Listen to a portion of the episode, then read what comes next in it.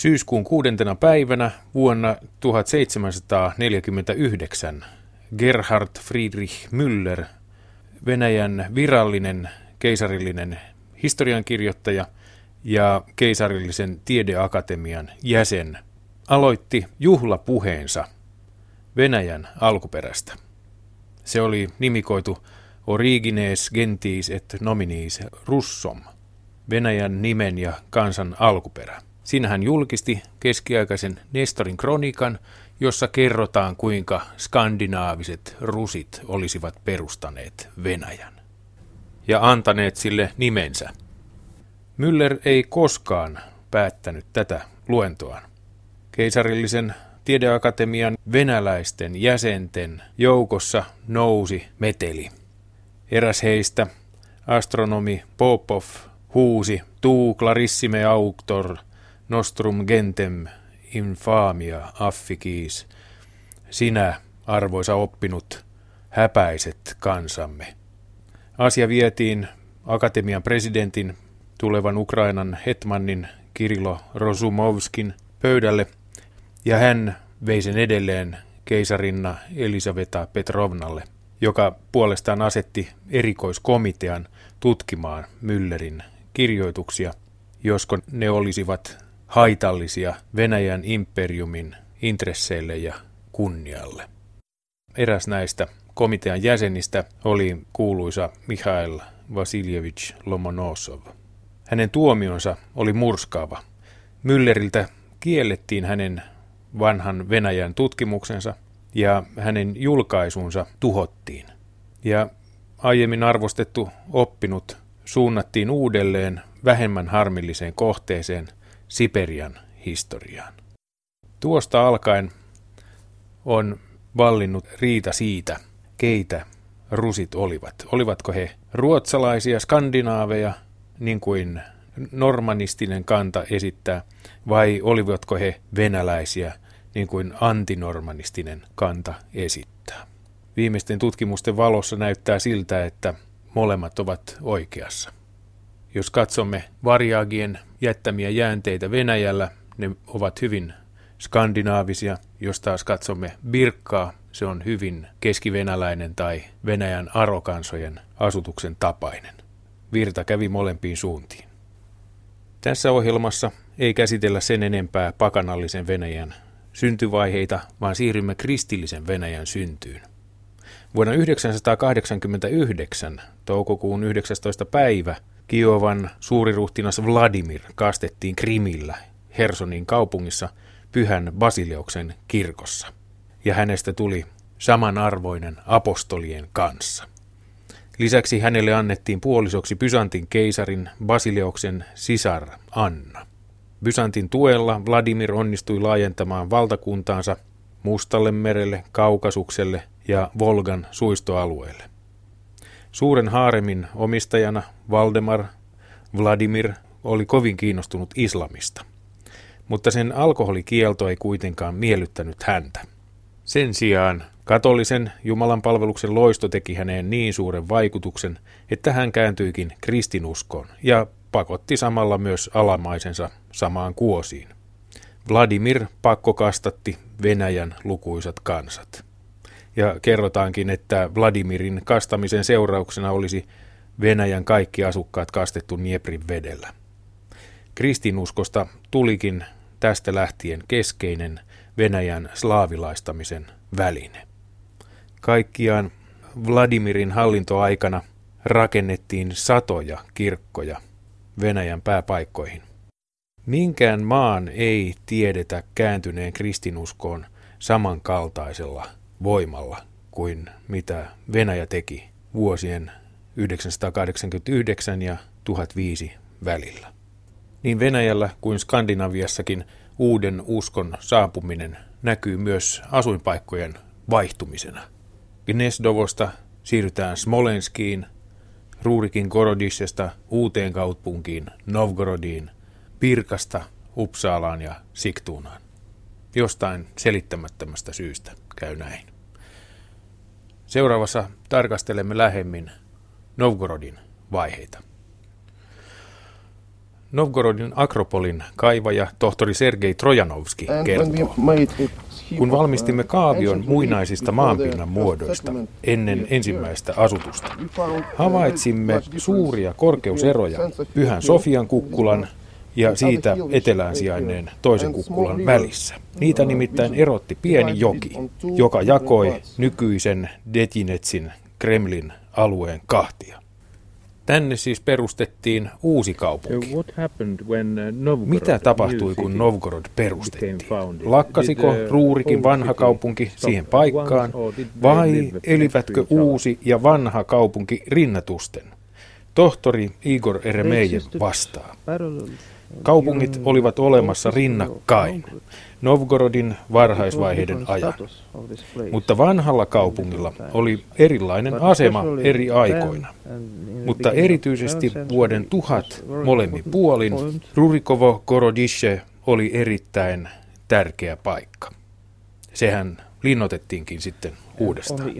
Ja vasta Jaroslav Viisaan aikana Novgorodin prinssin hallintopalatsi siirrettiin vanhasta kaupungista uuteen kaupunkiin, niin sanotun Jaroslavin torin varteen.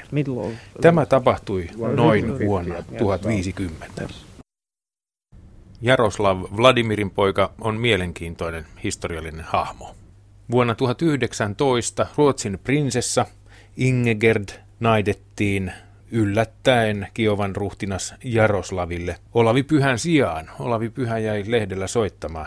Lohdutukseksi Ingegerdin sisarpuoli, samoin puoli slaavi Astrid, kosi Olavia ja he pääsivät onnellisiin naimisiin ja Olavi saattoi unohtaa rukkaset. Välimiehenä tässä toimi Rangvald Jarl, jonka Ruotsin Olavi sylikuningas uhkasi ensin tappaa ennen kuin sitten myöhemmin lepyttyään antoi tämän saattaa toisen tyttärensä Ingegerdin Novgorodiin miehelään. Rangvaldista tuli Ingegerdin huomenlahjan vaalia, eli Laatokan viidenneksen jaarli. Ja tästä alueesta, Inkerin maasta, Inkeristä, käytiinkin sitten satoja vuosia sotia, kenelle tämä huomenlahja kuuluikaan, Ruotsille vaiko Venäjälle. Niin tärkeä mies oli Rangvald Jarl, että Norjan kuninkaan Ulav Trygvasonin, joka itsekin oli viettänyt lapsuutensa Venäjällä, tytär Ingebori oli hänellä vaimonaan. Näin siis Norjan prinsessa Ingebor, hänkin eli Novgorodissa. Jaroslav Viisas oli vallassa 35 vuoden ajan, alkaen häistään Ingegerdin kanssa – hän oli Rostovin ja Novgorodin ruhtinas ja Kiovan suuriruhtinas, Vladimir Suuren poika. Hän nousi valtaan syrjäyttämällä kaikki veljensä ja yhdisti Venäjän omaan komentoonsa. Noustuaan valtaan vuonna 1019 eräs Jaroslavin ensimmäisistä toimenpiteistä suuriruhtinaana oli antaa lojaaleille novgorodilaisille, jotka olivat auttaneet, nostaneet hänet valtaistuimelle, lukuisia vapauksia ja eri oikeuksia. Ja näin hän tuli luoneeksi perustan myöhemmälle Novgorodin tasavallalle. Tästä alkoi kehitys kohti tasavaltaa. Novgorodilaiset arvostivatkin Jaroslavia enemmän kuin muita Kiovan suuriruhtinaita, ja niinpä he nimesivätkin Vetsen Pajarien torin, kauppatorin hänen mukaansa. Jaroslav tuotti ensimmäisen itäslaavilaisen lakikoodeksin Jaroslavin oikeuden, joka tunnetaan paremmin nimellä Ruska ja Pravda. Ja siinä on silmäänpistäviä yhtymäkohtia skandinaavisten lainsäädäntöjen kanssa. Tosin on huomattava, että esimerkiksi Ruotsi sai maanlakinsa vasta 300 vuotta Ruska ja Pravdan jälkeen. Siellä oli ainoastaan maakuntalakeja siihen saakka. Jaroslavin laki muuten edellytti samaa vergildiä, verirahaa, murhasi sitten slaavin taikka varangin. Hän myös laaditutti kirkkolakeja ja pyrki Venäjän kaikenpuoliseen sivistämiseen. Ja laajensi sen aluetta Laatokasta ja Itämerestä Kaukasukselle ja Mustaan mereen ja perusti muun muassa Jurjevin eli nykyisen Tarton kaupungin Viroon. Hän järjesti kirkon aseman Venäjällä ja kohotti Kiovan metropoliitta kaupungiksi Konstantinopolin patriarkaatin alaisuudessa. Kiovasta tulikin Venäjän kirkon keskus ja kirkko tuki ruhtinaan valtaa. Kiovaan syntyykin Jaroslavin hallitusaikana noin 400 kirkkoa ja se oli erittäin merkittävä talouden keskus. Ja näiden Jaroslavin tekojen seurauksena Kiovan Rusista tuli lopulta kristitty valtio ja Novgorodista sen osana. Jaroslav Viisaan aikana Venäjän ulkopolitiikka oli erittäin aktiivista. Hän muodosti suhteita Bysanttiin ja avioliittopolitiikkansa kautta myöskin Länsi-Eurooppaan. Jaroslavin puoliso oli Ruotsin Ingegerd ja heidän tyttärensä naitettiin Norjaan, Ranskaan, Unkariin sekä mahdollisesti Englantiin ja pojat Saksaan ja Puolaan. Nämä avioliitot kertoivat lännen tuntemasta arvostuksesta ruhtinasta kohtaan, ja lopulta Venäjä tunnustettiinkin eurooppalaiseksi valtioksi. Koskaan aikaisemmin ei Novgorodissa, eikä koskaan sen jälkeenkään, ollut niin paljon merkittäviä henkilöitä niin erilaisista maista. Pakolaiset löysivät sieltä suojan. Täällä tulevat kuninkaat ja prinssit saivat koulutuksensa sotataitoihin ja kunniaan, kuten esimerkiksi Olavi Pyhän velipuoli Harald Hirmuinen, sarjakuvistakin tuttu, joka 1030-luvun alussa palveli ensin Jaroslavin armeijassa sen Puolan rintamalla ennen siirtymistään yhdeksäksi vuodeksi Konstantinopoliin keisarin henkivartiokaartiin, jossa kohosi sen johtajaksi, ennen paluutaan Norjaan ja nousuaan sen kuninkaaksi. Ingegerd majoiti brittien kuninkaiden poikia, kuten prinssi Edwin ja Edward. Ruotsin kuningas Harald ja Unkarin kuninkaan poika Andrei asuivat siellä. Jopa aikaisempi Ingegerdin kosia, Olavi Pyhä, menetettyä Norjan kruunun, löysi suojan Jaroslavin Novgorodista. Paikallisen kirkon kasteessa Ingegerd sai Irinan nimen ja sen jälkeen kun hän vetäytyi luostariin, hänestä tuli Anna, eli ikään kuin neitsyt Marjan äiti. Ingegerd olikin Venäjän ensimmäinen ruhtinatar, joka omaksui nunnan aseman ja tuli tällä tavalla uskovaisuuden ja hartauden harjoittamisen symboliksi. Kun Jaroslav kuoli vuonna 1054, jakautui hänen valtakuntansa hänen lastensa kesken. Hän vetosi lapsiinsa, että he toimisivat yhteistyössä ja kukoistaisivat, mutta tietenkin he eivät tehneet mitään sen kaltaista ja Venäjä hajaantui. Järjestelmä oli perustunut siihen, että jokaisesta veljeskaartista vanhin hallitsi Kiovaa ja loput olivat sitten hajautettuna Venäjän eri kaupunkeihin. Nyt kun tämä järjestelmä purkautui, vuoden 1070 paikkeilla Novgorodin kauppakartanoiden päämiesten, pajarien asema vahvistui niin paljon, että he perustivat uudenlaisen instituution, Posadnikin. Pajari Raati valitsi joukostaan ikään kuin pormestarin Novgorodille. Ja prinssi oli pakotettu siirtymään torin puolelta Pyhän Olavin kirkon viereltä takaisin vanhaan Ruurikin Korodisheen. Ja ainakin vuonna 1103 prinssi asui yhä siellä. Tuolta ajalta vuoden 1100 paikkeilta Rurikovo Korodishesta on löydetty paitsi tuohikirjeitä, niin myöskin suuri määrä lyijysinettejä, mukaan lukien myöskin prinssin sinettejä. Ja niin ajatellaan, että Korodishesta löydetyt sadat lyijysinetit ovat peräisin prinssin arkistosta, joka joskus tuhoutui siellä. Mutta on selvästi osoitettavissa, että osa sineteistä on löytynyt kauppahuoneiden päämiesten yksityisasunnoista. Eräs esimerkki Korodishen monipuolisesta löytömateriaalista on Apinan kallo, joka on radiohiili ajoitettu lähelle 1100-luvun loppua. Ja sitten noin vuonna 1200 Rurikovo Gorodishen valo sammuu. Viimeisenä toimena vuonna 1198 muinaiskaupungin korkeammalle paikalle rakennetaan kivikirkko, joka on siellä yhä. Nessovin mukaan tämä kirkko on ensimmäinen kansallista venäläistä kirkkorakennustyyliä edustava rakennus ja siinä mielessä tärkeä. Se tuhoutui pahoin toisessa maailmansodassa, mutta on jälleen rakennettu. Gotlantilaisten talonpoikaiskauppiaiden Gotenhof tai Olavshof perustettiin Novgorodiin eh, Turun puolelle Pyhän Olavin kirkon viereen noin vuonna 1080. Novgorodin puoliskot molemmin puolin jokea olivat hyvin erilaiset. Länsipuolella oli Hagia Sofia, Sofian puoli, ja itäpuolella oli Torin puoli, Torgova ja Storona. Aivan samalla tavalla kuin aikaisemmin Rurikovo Gorodische oli ollut itäpuolella kauppakaupunki ja länsipuolella oli ollut pakanallisen Perun Jumalan temppeli Ilmenjärven rantaviivassa. Lähellä myöhempää Jurjevin luostaria, joka perustettiin sinne Pirun torjuntahommiin vuonna 1030. Se on yksi Venäjän kaikista vanhimmista luostareista. Voipa olla, että vähän samaan tapaan myöskin Stara ja Ladokassa on Pyhän Yrjön puoli, se minkä ympärille linnake sitten myöhemmin kasvoi, ja sitten vanhemmat asuinpaikat vastakkaisella puolella. Arkkipiispa Novgorodissa asui kaupunkilinnotuksessa Detinetsissä, kun taas prinssi Knias asui joko vanhassa kaupungissa Rurikovo-Korodisessa taikka sitten Torin puolella.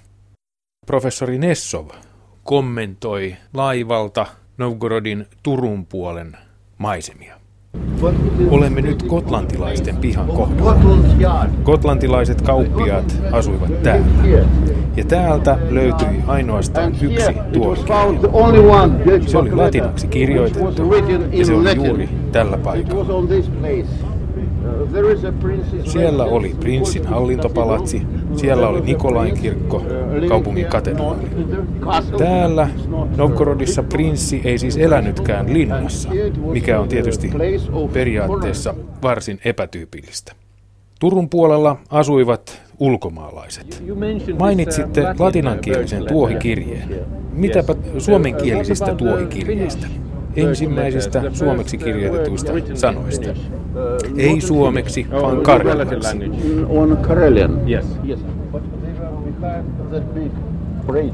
Ne löytyivät Turun puolen ja Sofian puolen välisen sillan pohjoispuolelta, siis Sofian puolen rannalta.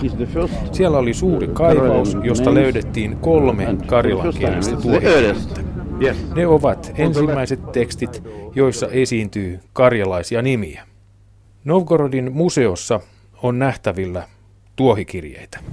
Sanottakoon vielä tuohikirjeistä, että niiden tavallinen koko on tuommoista 10 senttiä kertaa 5 senttiä, mutta onpa niitä sitten aina A5 saakka, eli noin 20 kertaa 15 senttisiä. Ja piirrostikut on toisesta päästään piikkimäisiä ja toisesta päästään lätyskäisiä niin, että jos tuli piirtäneeksi väärin, niin sen saattoi tasoittaa sillä toisella päällä. Suomestakin löydetään tällaisia piirustikkuja. Onko suomalais-ugrilaisen kirjakielen alkukoti täällä Novgorodissa? Näin ei suinkaan ole. Syrjäänin kieltä tiedetään kirjoitetun jo ammoin keski-iranilaisten kirjainmerkkien kaltaisilla kirjaimilla. Myöskin kirjainmerkkien nimet ovat keski-iranilaista alkuperää. Kaikki viittaa siihen, että näiden syrjäänipermiläisten kirjoitustaito olisi ollut peräisin jo Volkan Bulgarian perustamista edeltäviltä ajoilta, kaukaa rautakaudelta. Pohjois-Venäjällä koivun tuohi oli yleisessä käytössä kirjoitusmateriaalina niin bolgaareilla, heidän jälkeläisillään chuvasseilla kuin vodjakeillakin. Myös aunuksesta on tietoja tuohiraamatuista.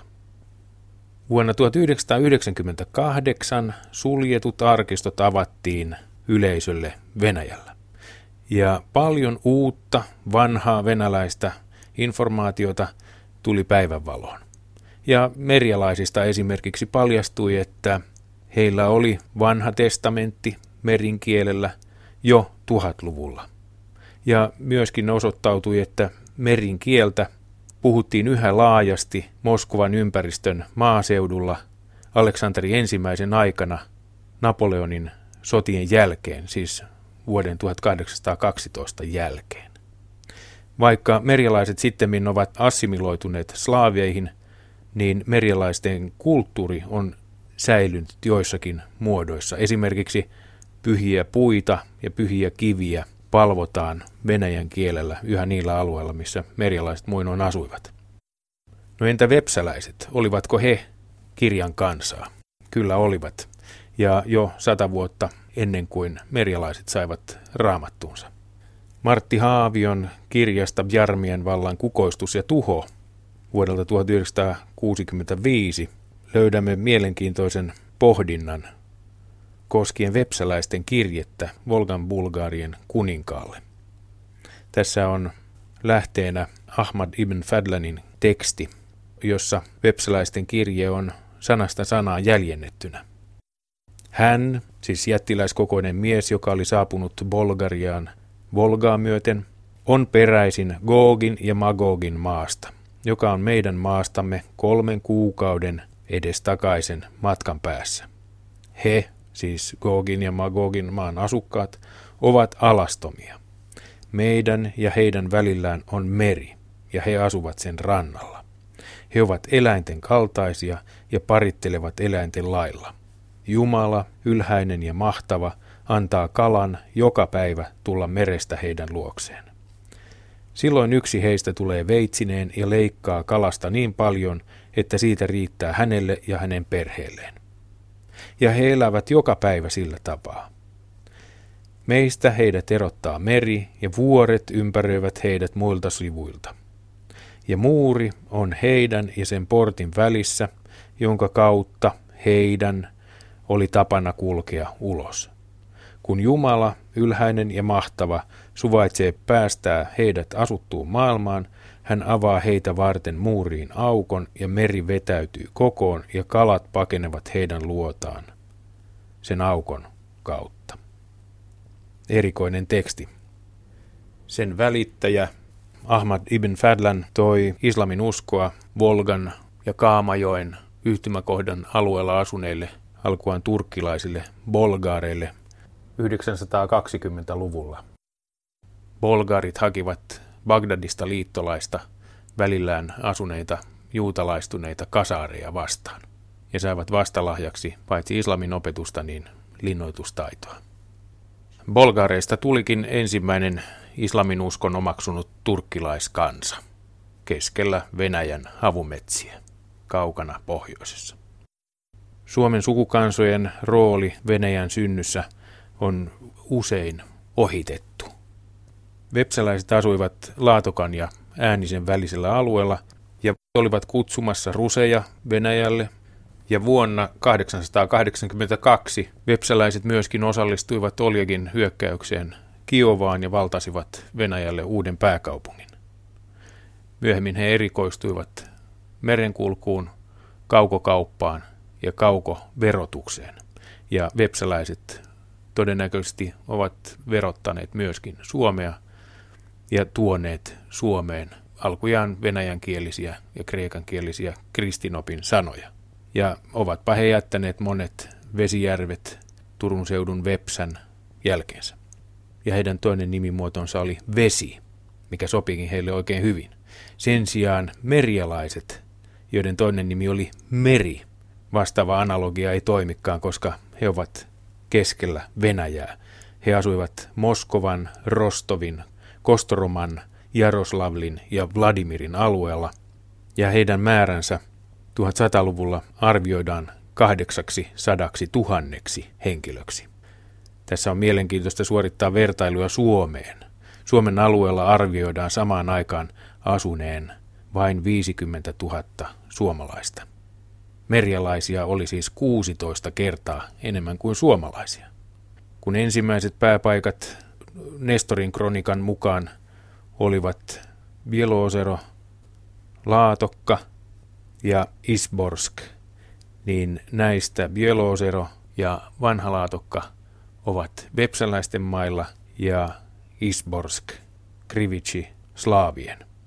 Kun Ruurik siirsi pääkaupunkinsa Novgorodiin – oli sillä alueella jo paljon sloveenislaaveja, mutta niin kuin paikan nimet osoittavat, pohjalla on vankka Suomen sukuisuus. Sen jälkeen kun Truvor ja Sineus olisivat kuolleet, jaettiin valta toisella tavalla.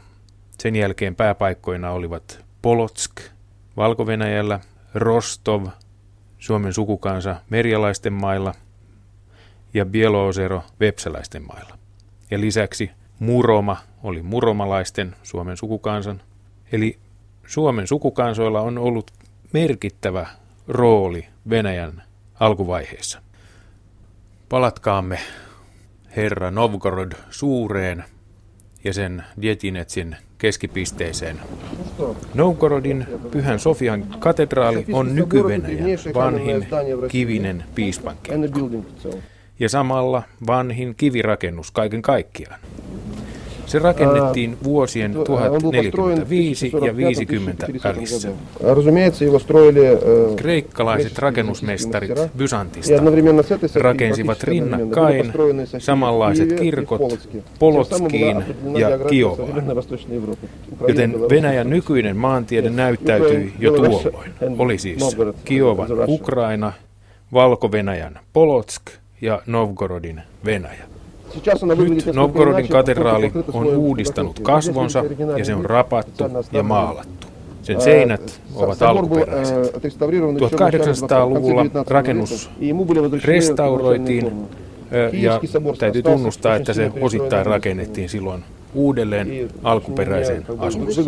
Kiovassa Pyhän Sofian katedraalin hahmo muuttui ajan mittaan tunnistamattomaksi. Polotskin katedraali on tuhoutunut kokonaan. Ja niin vain Novgorodin katedraali on säilyttänyt alkuperäisen asunsa. Kreikan kielen sana Sofia, viisaus, oli liian abstrakti käsite. Novgorodilaiset uudet kristityt eivät sellaista ymmärtäneet, ja niin Sofia samastettiinkin neitsyt Marjaan. Neitsyt Marjan syntymäjuhla on eräs keskeisimpiä kirkkovuoden juhlia. Viisauden palvonta on antiikkista perua. Kreikkalaiset kertovat, kuinka jumalten kuningas, taivaan jumala Zeus, seurusteli tiedon ja viisauden personifikaation Metiksen kanssa.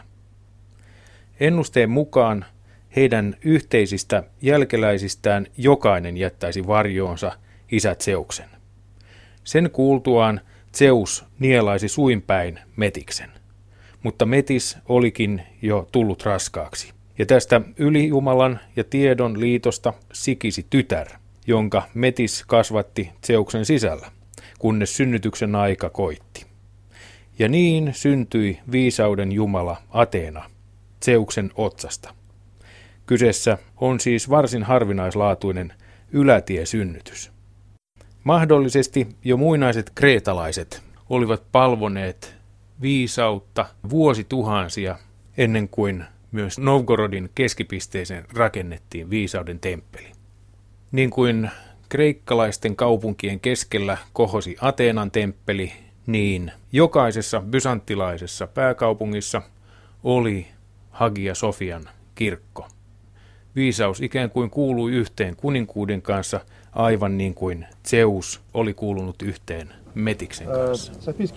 Novgorodin pyhän Sofian katedraali ei ole ainoastaan kaupungin pääkatedraali, vaan se on koko Novgorodin kaupungin ja valtion symboli.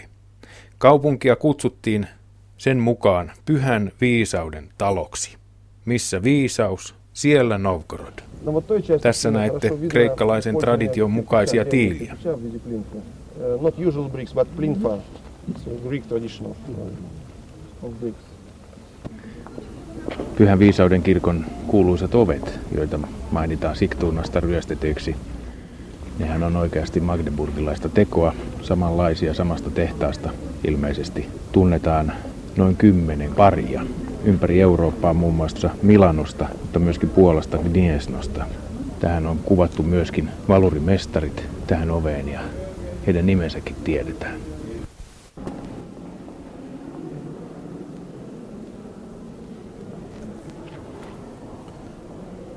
Nyt olemme Novgorodin pyhän viisauden kirkossa. Tunnelma on hyvin vaikuttava. ikonostaasi on kokonaan kullan peitossa. Viisilaivainen kirkko koostuu samankokoisista tilaosista kuin muutkin vanhat mongolien hyökkäystä edeltäneen ajan pohjoisvenäläiset kivikirkot. Mutta osia on tässä enemmän ja ne ovat korkeampia. Tässä on jo aikamoista korkeuden tuntua ristilaivassa. Paikalliset saapuvat tähän kumartamaan, tekemään ristinmerkkejä pyhän neitsyt Marian viisaudelle. Muidenkin ikonien edessä kumarrellaan kovasti tehdään ristinmerkkiä. Paikoitellen täällä on jopa jonoja.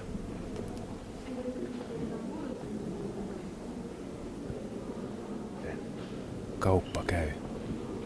Sivulaivoissa on pieniä myyntikonttoreita, joissa myydään tuohuksia, pieniä ikoneita, kirjallisuutta, muuta sellaista. Hunajakynttiläitä on näköjään useaa sorttia, 15-60 ruplaa. Eli kalleinkin niistä maksaa vain kaksi euroa. Tuohustelille pulsua krysantemeja ja ruusuja.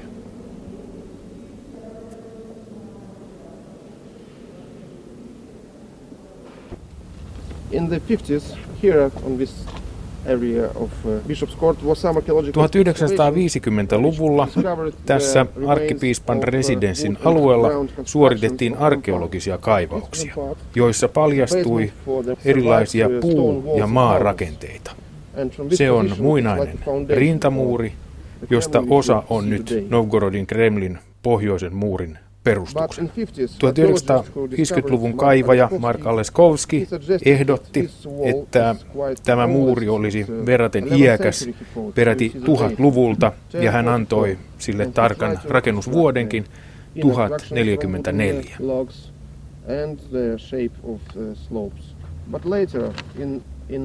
Myöhemmin 1980-luvulla ja edelleen 1990-luvulla Trojanovski kollegoineen on löytänyt lisää muita osia tästä linnoituksesta, jonka kuvaa hän nyt sitten meille näytti. Trojanovski jatkaa. Löysimme sen jäänteitä useasta paikasta.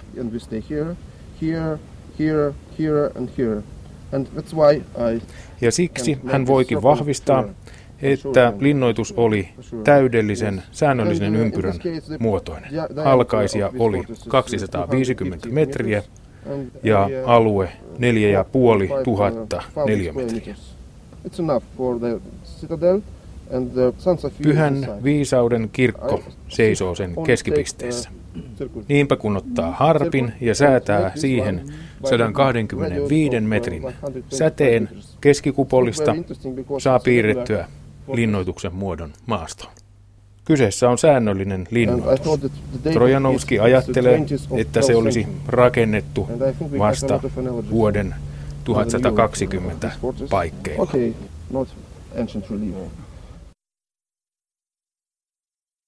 Tuolloin hallitsi yhtenäisen Kiovan Rusin viimeinen hallitsija Mstislav ensimmäinen suuri. Hänen kauttaan saamme mielenkiintoisen ajankuvan Novgorodista. Tuo Kiovan suuriruhtinas oli syntynyt vuonna 1076 Kiovassa. Äidin puolelta Mstislavin isoisä oli Harald Godwinson, Mersian pääministeri ja Englannin lyhytaikainen kuningas, joka kukisti Harald Hirmuisen, mutta hävisi Wilhelm vallottajalle. Mstislav oli siis englantilaisen prinsessa Gydan poika, Mstislavin äidinkieli oli muinaisenglanti. Isän puolelta Mstislav oli Byzantin prinsessa Anastasia Monomakkoksen pojanpoika. Näin Mstislavin isän Kiovan suuriruhtinas Vladimir Monomakkoksen äidinkieli oli kreikka. Venäjän prinssi meni jo 19-vuotiaana naimisiin Uppsalassa, Ruotsissa vuonna 1095 kuningas Inge Stenkilsonin tyttären Kristiina Ingesdottirin kanssa. Hänen äitinsä oli mahdollisesti kreikkalaista alkuperää oleva Helena, joka oli avioitunut Inge Stenkilsonin kanssa, kun Inge nuoruudessaan vietti paljon aikaa Staraja Laadogassa Venäjällä. He saivat ainakin kymmenen lasta. Ingeborg naitettiin Knut Lavardille Tanskaan. Hänestä tuli Tanskan kuningas Valdemar Suuren äiti. Malmfrid naitettiin kuningas Sigurdille Norjaan ensimmäisellä kerralla ja toisella kerralla Erik toiselle Tanskaan. Eupraksia meni naimisiin Aleksius Komnenuksen kanssa, siis hänestä tuli Byzantin keisarinna. Vastavuoroisesti Aleksius Komnenos julisti Norjan viikinkikuningas Olavi Pyhän myöskin bysanttilaiseksi pyhimykseksi. Olavi Pyhälle pyhitettiin sivukappeli Varangien Jumalaidin kirkkoon, Panagia Varangio Tissan kirkkoon, joka oli rakennettu aivan kiinni Konstantinopolin Hagia Sofian länsiseinään pääjulkisivun eteen. Vsevolod asui Novgorodissa, Maria meni Vsevolod Kieviläisen kanssa naimisiin, Isiaslav, toinen, hänen tiedetään asuneen Kiovassa, Rostislav asui Kiovassa, Sviatopolk muutti Pihkovaan, Rogneda naitettiin Volinian Jaroslavin kanssa ja Xenia meni Itsiaslavlista kotoisin olevan Briakislavin kanssa naimisiin. Kansainvälisiä suhteita. Vuonna 1122 Kristiina kuoli ja Mstislav avioitui uudestaan Novgorodin linnanpäällikön Dmitri Tsavidicin tyttären kanssa. Tuohon aikaan Novgorodin Hagia Sofia maalattiin uudestaan ja ehkä pyörölinnakin liittyy näihin häävalmisteluihin. Hienosti juhlakoristeltuna se näytti varmaankin aivan jättiläismäiseltä Morsius-seppeleeltä. Novgorodin linnan pyöreä muoto kuvastaa hyvin Mstislavin globaalista suhdeverkostoa. Yksi kolmasosa kehälinnan muurista on sortunut Olhavajokeen. Kolmasosa on nykyisen kivimuurin perustuksissa ja jäljellä oleva kolmannes onkin pihan alla helposti kaivettavissa. Vuoden 1300 paikkeilla Novgorodin jo 200-vuotias kehälinna osittain purettiin. Kaupungin yli kolmikertaiseksi laajentuneen ytimen ympäri alettiin kaivaa vallihautaa, ja kaivuu massoilla tasoitettiin sen kahta keskuskukkulaa erottanut jokilaakso, ja piispan kartanokin sai nyt tasaisen pihan.